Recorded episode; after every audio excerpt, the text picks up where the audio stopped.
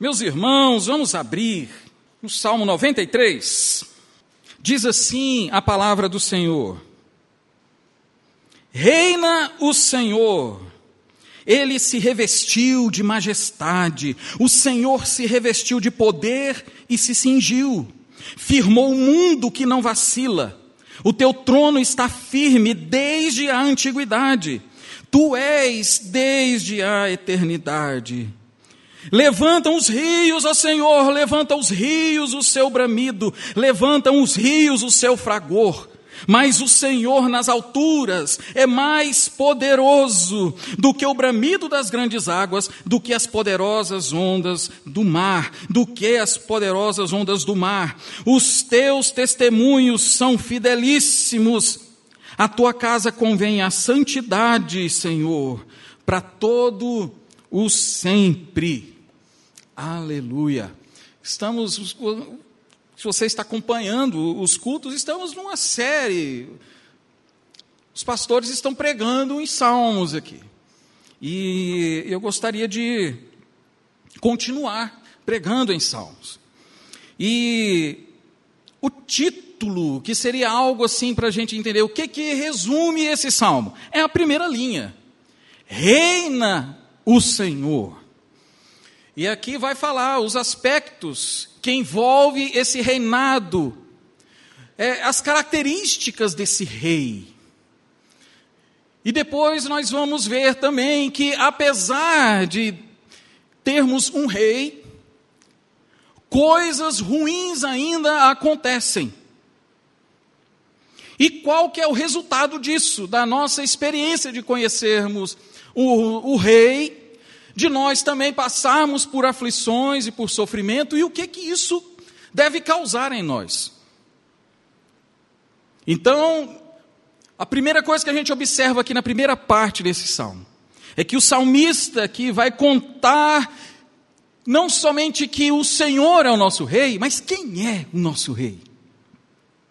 Reina o Senhor.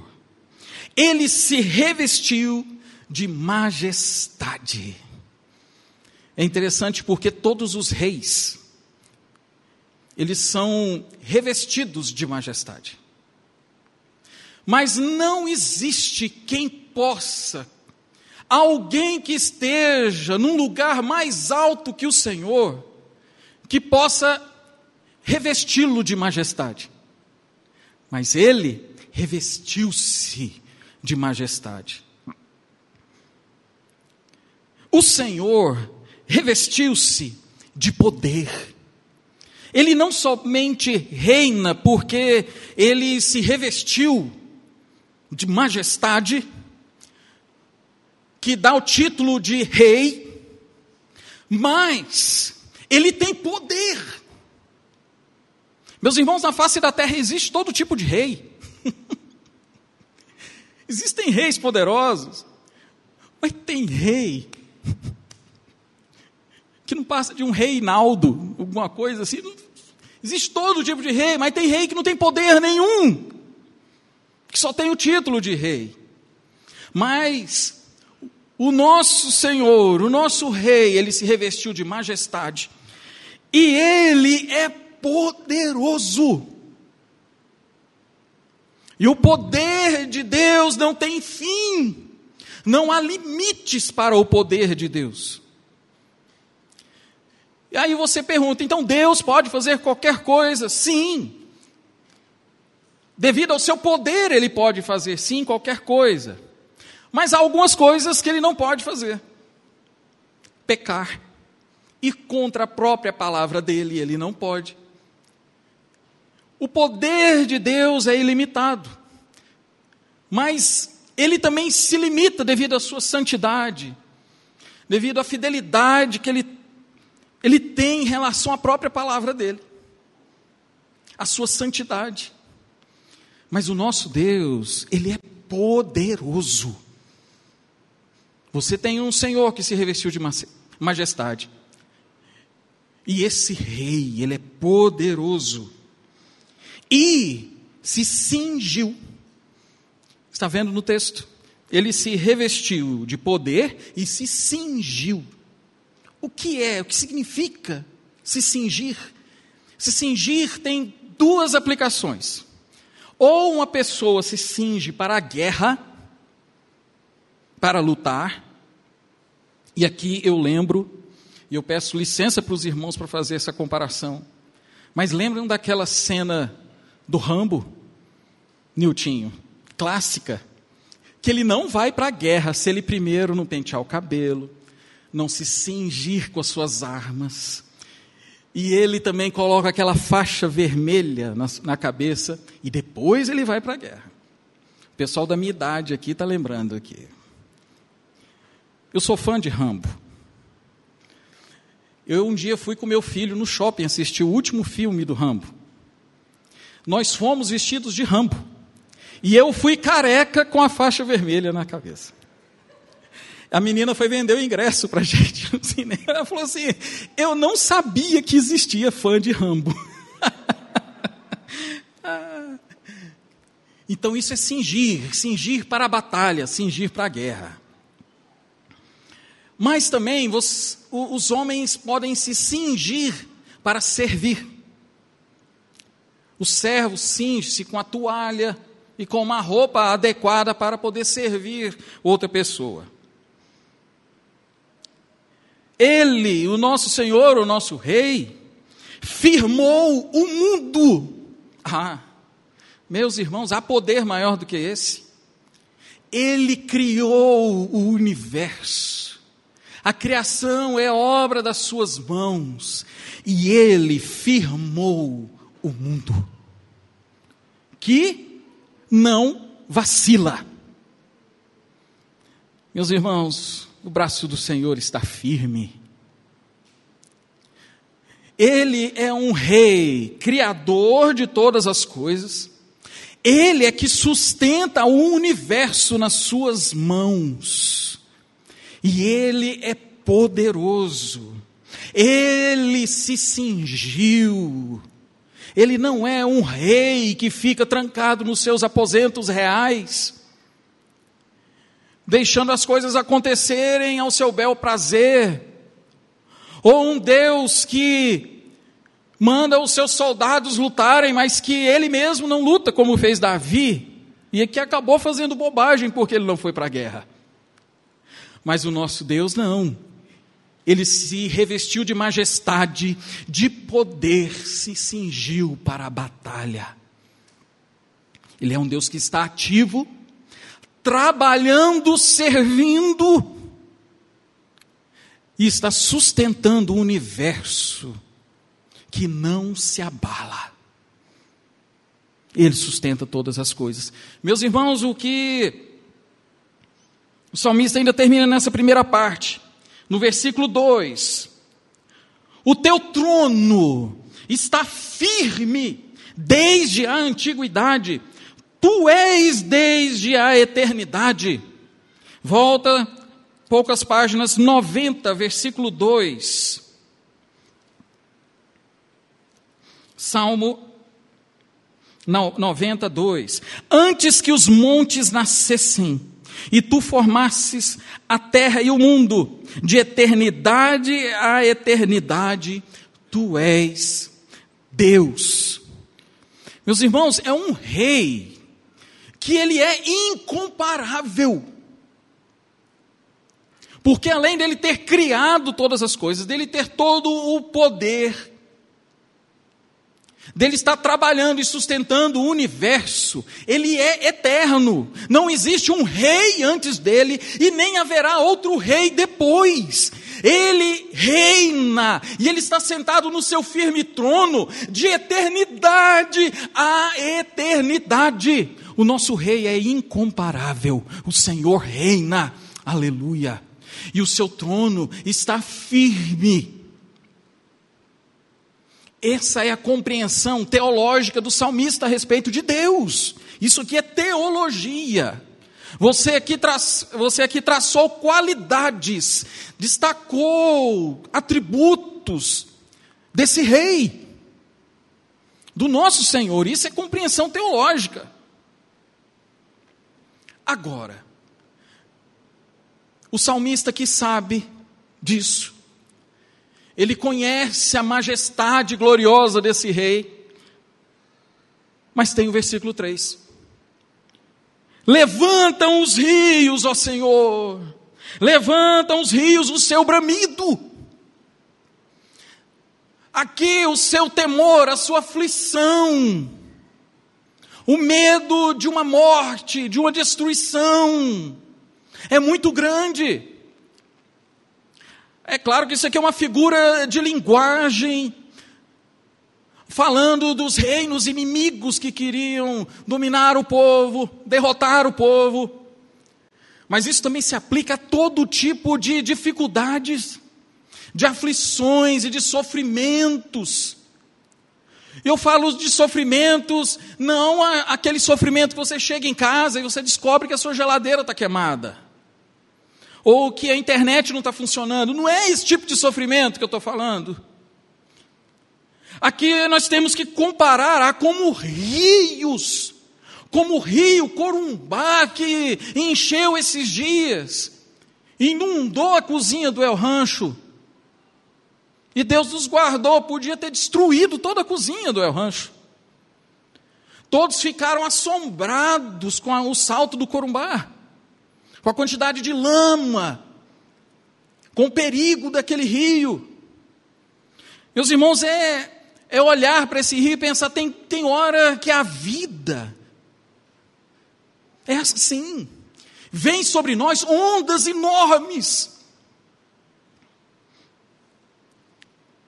Somente o som, o bramido das águas já causam pavor em nós. Pandemias, por exemplo. Meus irmãos, há momentos na nossa vida que os rios se levantam contra nós. E é isso que o texto quer mostrar. Nós temos um rei que governa, um, um rei que é poderoso, que sustenta o universo. Mas espera aí, por que que às vezes também os rios se levantam contra nós? Por que, que existem guerras, mortes, sofrimento? Essa é, é a questão do sofrimento humano, é, é uma questão que é muito debatida. E muitos questionam não, não pode haver Deus. Se existisse Deus, ele estaria controlando isso aí. Ou pode até existir Deus, mas esse Deus não é muito bom. Porque ele permite que essas coisas aconteçam. Meus irmãos, todas as coisas estão no controle e Deus firma o universo e toda a criação nas suas mãos. E Ele está sentado firme no seu trono e não tem águas que podem abalar o seu trono, não tem pandemias que abalam o seu trono. No nosso Deus, Ele não é, pode ser pego de surpresa. Ele não se abala, porque quem está no controle é Ele. E Ele permite que essas coisas aconteçam. Vocês sabem disso, muitas vezes já foi pregado sobre isso aqui na igreja. Mas é interessante que no versículo 4 diz assim: Mas o Senhor. Essas conjunções adversativas no texto são maravilhosas. Gente, a coisa está feia aqui, Senhor. O mar está vindo contra mim um exército de dificuldade, de sofrimentos, eu não vou suportar, mas o Senhor, o Senhor nas alturas é mais poderoso. Olha só a afirmação que ele faz no centro do salmo. Mas o Senhor é mais poderoso. Ele tem plena convicção de quem é o Deus dele. Ele tem plena convicção do poder, que ele se revestiu de majestade, de poder, que ele é um Deus santo que trabalha, que firmou um mundo que não se abala. Mas ele também sabe que ele pode passar por momentos difíceis, pelo sofrimento, mas ele lembra da primeira afirmação que ele disse: há um Deus e o Senhor não está no nosso nível, é o Senhor nas alturas, e no seu trono nas alturas. Ele diz: O Senhor é mais poderoso. ele olha para o poder das águas, ele olha para o poder do perigo de uma guerra, de povos poderosíssimos.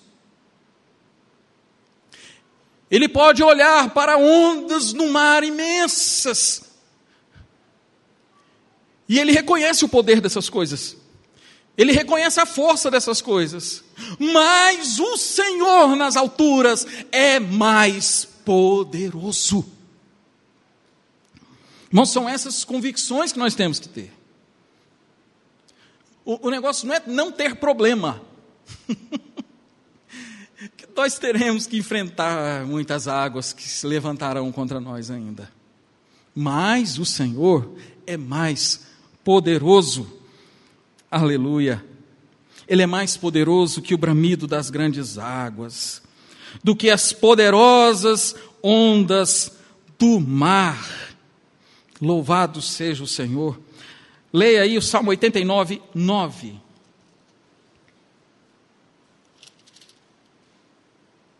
Olha que coisa linda.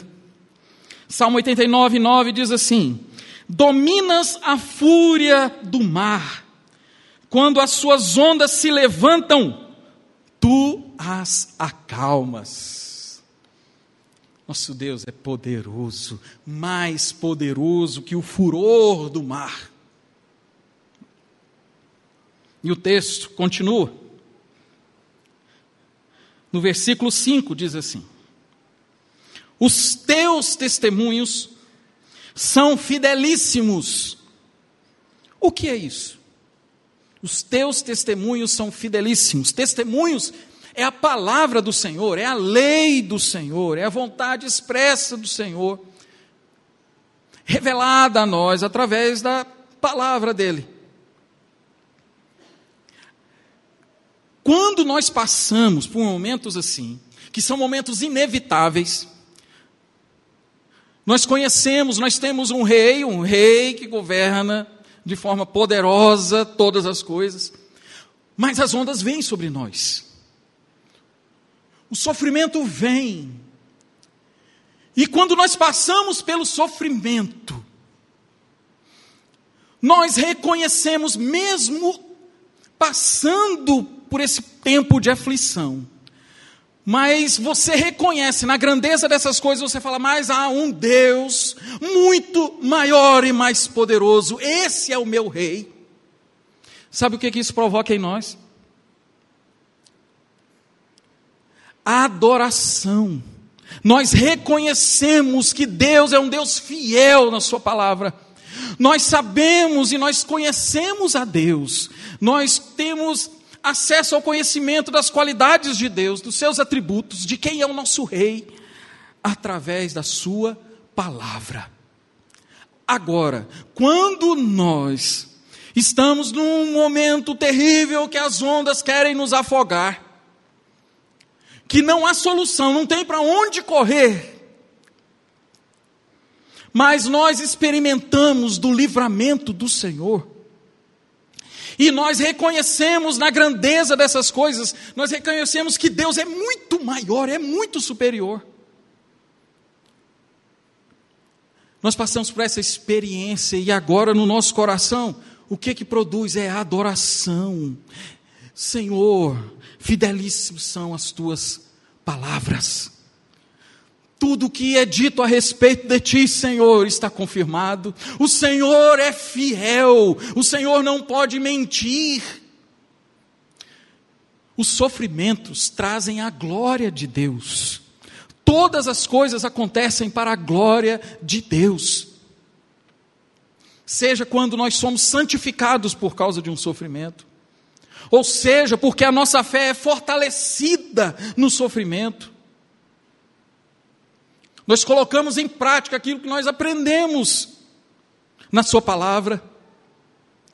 Pode parecer uma coisa muito louca, no momento de maior aflição, você dizer, mas o Senhor é maior e mais poderoso do que todas essas coisas.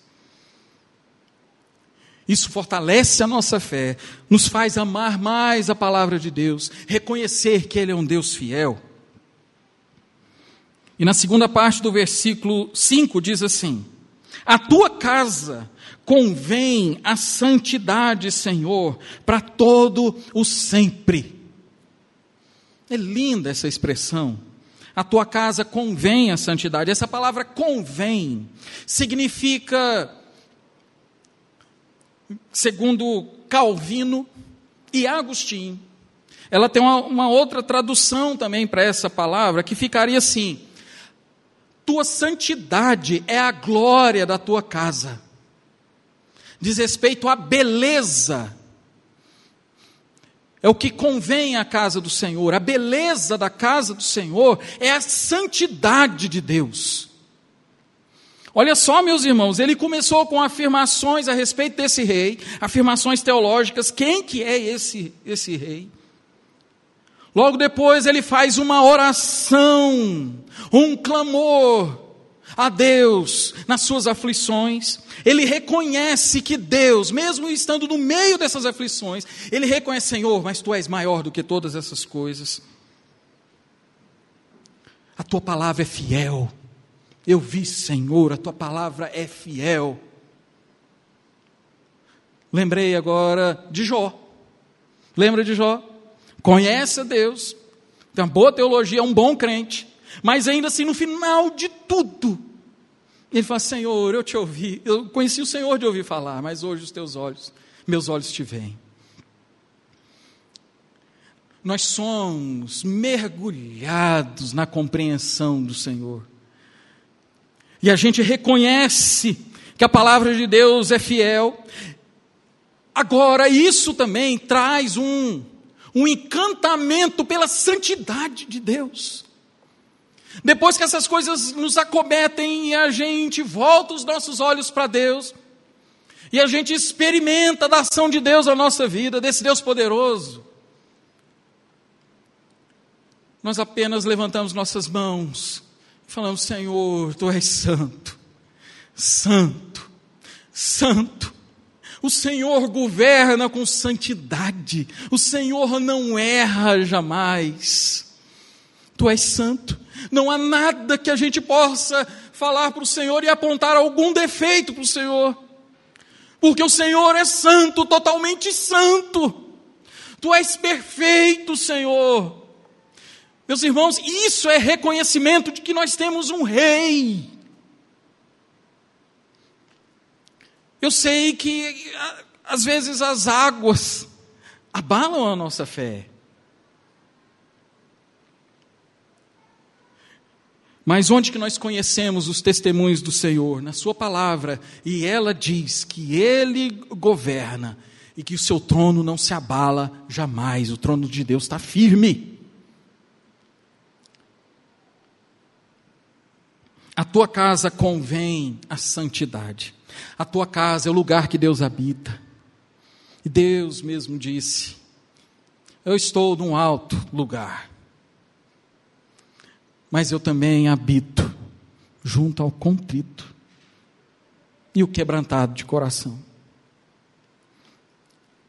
E, e eu olhando aqui para esse texto, o, eu estou aprendendo uma, uma mania que começou com Agostinho e Lutero. E Calvino também tem. Que é você olhar para os salmos e ver Jesus e enxergar Jesus o tempo todo nos salmos. Lutero, mesmo no seu processo de conversão, ele dando aula de salmos. Né, os historiadores dizem que ele ficava encabulado, porque toda leitura que ele fazia de salmos, ele enxergava Jesus nos salmos. E onde é que a gente enxerga Jesus aqui? Reina o Senhor. Mateus 8. Quando as águas quiseram naufragar o barco com seus discípulos. Ele fez o que nós lemos aqui no Salmo 90. Ele se levantou e fez o vento e o mar sossegar. Ali o Senhor Jesus mostrou toda a sua majestade e poder sobre a criação. Os discípulos ficaram encabulados, porque, peraí, como isso pode acontecer? Só Deus pode fazer isso, só Yahvé pode fazer isso, como é que você fez isso? É Jesus revelando o seu poder, a sua majestade sobre toda a criação. E onde mais nós vemos Jesus? Quando ele se cingiu. Jesus, o servo, rei que lavou os pés sujos dos seus discípulos, e ele se cingiu para servir. E o Senhor Jesus também é o nosso grande guerreiro. Apocalipse 19, 11. Vamos abrir? Abra a sua Bíblia. Apocalipse 19, 11 diz assim: Vi o céu aberto, e eis um cavalo branco, e seu cavaleiro se chama Fiel e Verdadeiro, e julga e combate com justiça. É o nosso Senhor Jesus. Foi o nosso Senhor Jesus que veio o rei, o Senhor, Yahvé é rei, como diz a primeira linha. Mas esse rei se encarnou para nos salvar e nos convidar para fazer parte do seu reino. Nós temos um rei e que o seu trono não se abala jamais. Meus irmãos, eu, eu, eu não sei se você está passando por um momento desse, no momento em que você só está falando, Senhor, as ondas estão se levantando contra mim, os rios são incontroláveis, Deus, olha só o que está acontecendo aqui. É o momento para você, diante dessa palavra que foi pregada para você hoje, diante da palavra que você está segurando nas suas mãos, o Salmo 93. Nós somos um povo que crê.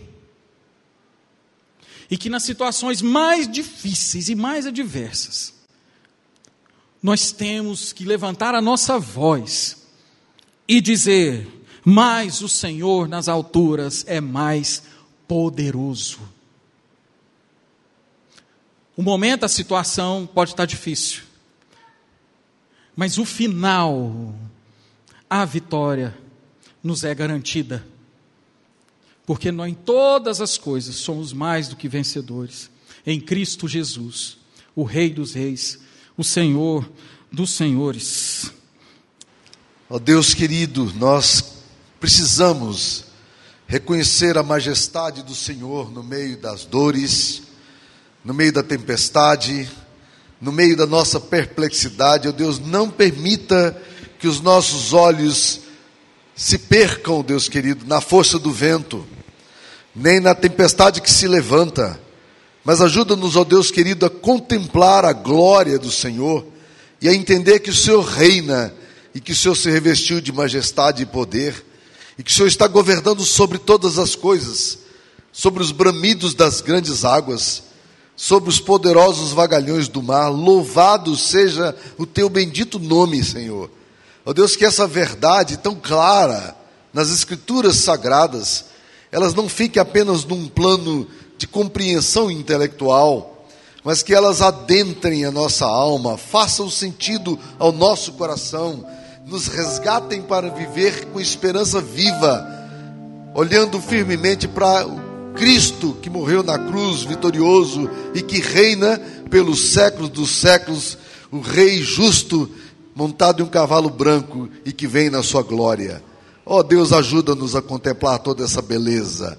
Nós pedimos em nome de Jesus e que a bênção do Deus Pai, Filho e Espírito Santo esteja com todos vós, irmãos, com todo o povo de Deus, hoje e sempre. Amém, Senhor.